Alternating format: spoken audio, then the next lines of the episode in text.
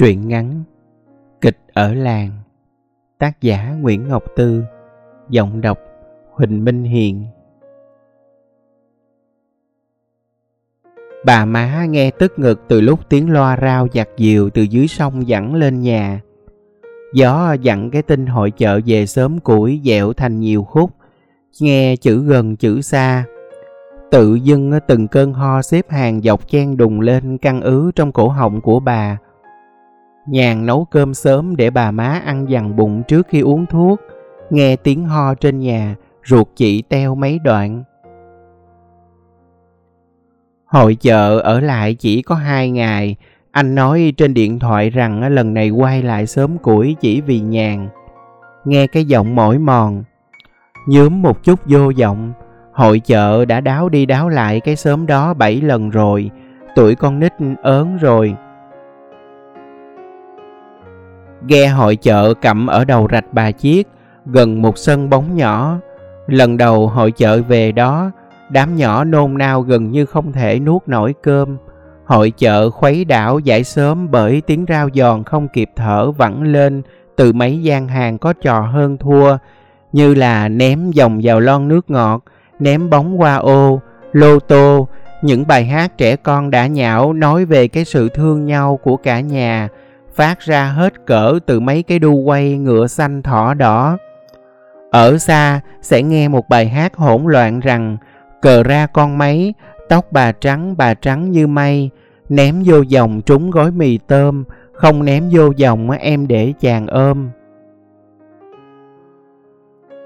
Nhàn quá tuổi con nít ham chơi, nhưng hội chợ áp vào cô ngay từ ngày đầu. Mắt ấm, cái cười ấm, Bọn này là ai hả? Nửa sơn đông, nửa gánh hát, nửa lừa gạt gái nhà quê. Người đàn ông ấy cười khi tới nhà nhàn mua vài cây tre để cặm liều và hỏi tiếp cô có dám theo tôi không?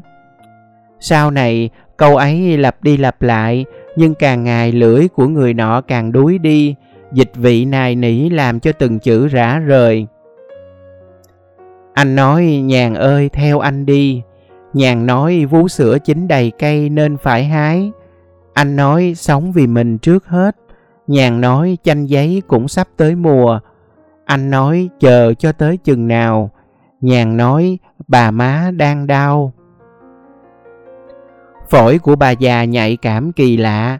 Nó hay cào nhào xưng xỉa vì những thứ tưởng chẳng có liên quan gì đến việc hít thở nhưng người ta vẫn hay hào hển vì nắng mưa đột ngột.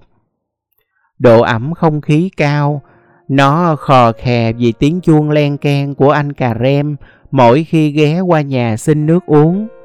Nó ho hen vì mùi mồ hôi ngai ngái của anh trưởng ấp đến để bảo treo cờ vào dịp lễ. Nó quăng quật bà già 69 tuổi chỉ vì những tiếng thở dài của con đàn bà son trẻ thẳng hoặc dặn lại sàn nước bên hè. Lần sửa lại cái nhà dưới, bà già ho gần một tháng, không biết vì mùi lá mục ẩm ướt vừa dở ra, hay cái mùi dăm bào xước lên từ những thân cây đã ngâm trong nước lâu ngày, giờ được vớt lên làm kèo làm cột. Bà má ho cầm đầu, nhàn cũng rầu nên không cười khi một anh thợ mộc ngẩn ngơ bảo Tối qua anh thấy em gội tóc trong chim bao. Cái thằng mặt mũi sáng sủa, bay thấy được thì cứ bước tới. Bà già suối, nhàn cười, nhàn biết sao cái câu đấy của bà sẽ là đàn bà có thì đừng để lỡ, thằng Tường không biết còn mất hơi sức đâu mà chờ. Tường Thằng đàn ông duy nhất của nhà này đã khăn gối đi rằm tháng giêng năm trước, của ba năm trước. Nhàn chưa kịp quen với tiếng ngáy của anh ta, chưa kịp biết trên người có bao nhiêu nốt ruồi, và tường cũng chưa kịp cấy vào bụng nhàn một con lăng quăng biết biến thành đứa trẻ con biết khóc. Số phận của tường lúc đầu còn lờ lửng theo những tin đồn. Ai đó nói gặp tường đập đá ở núi Sam, Ai đó nói gặp một người giống tường hay ôm gà đá ở chợ thủ. Ai đó nói tường theo ghe biển làm ngư phủ, mất tích ở ngoài khơi sau mấy bữa giông bão tơi bời. Sao á, thì không nghe tâm tích. Cái tên tường như chìm vào một dải sương mù, mờ dần trên môi hai người đàn bà mòn mỏi. Sống chết gì thì má cũng coi như không còn nó. Bà má tuyên bố chắc nụi hôm đám dỗ chồng, với niềm tuyệt vọng vì đến dỗ cha mà thằng con cũng không thấy đâu. bày thấy có đám nào được thì ưng cho rồi. Chuyện bà già suối con dâu đi lấy chồng khác cả sớm biết. Chuyện bà làm mọi cách để chứng minh có thể sống một mình được, nhàn biết. Bà bữa củi, xỏ kim, tự đánh gió mỗi khi cảm cúm. Trong cái dáng bà bưng thúng gạo è è nhấc chân qua ngạch cửa là một lời tuyên bố dõng dạc, bà già này còn khỏe dữ lắm. Có lão đảo làm rơi thúng chẳng qua là trơn quá nên ruột tay. Củi để lại dầm tay mưng mũ thì sơ sẩy một chút thôi, mai mốt lại lành. Và luồn chỉ qua kim có hơi trầy trật hàng giờ, chẳng qua là mắt không tỏ vì bụi dướng vô, chứng minh cho việc xoay sở lấy là chuyện nhỏ. Bà già lấy thuốc nhỏ mắt, không mai cầm nhầm chai dầu mù u.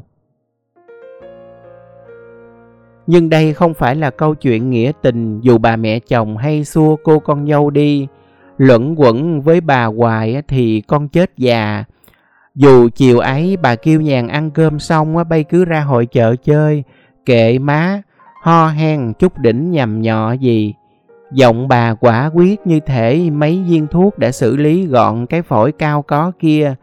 Mà thật, cơn ho bỗng dưng dịu lại. Nhàn ngờ là bà má cố nhịn, quả thật khi nhàn qua khỏi cái miếu thổ thần ở góc đất, những tràng ho mới bục ra, bà tưởng nhàn đã đi xa nên ho cho đã.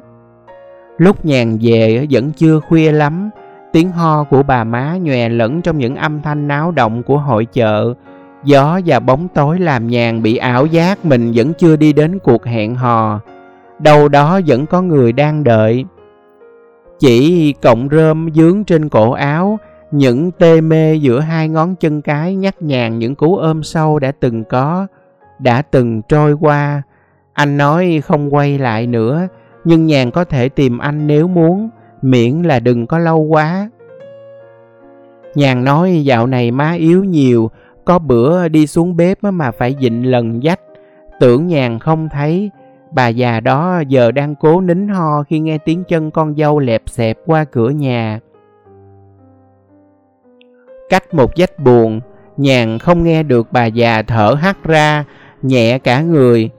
Có cái mánh nhỏ đem ra xài hoài mà vẫn giữ con nhỏ ở lại với mình.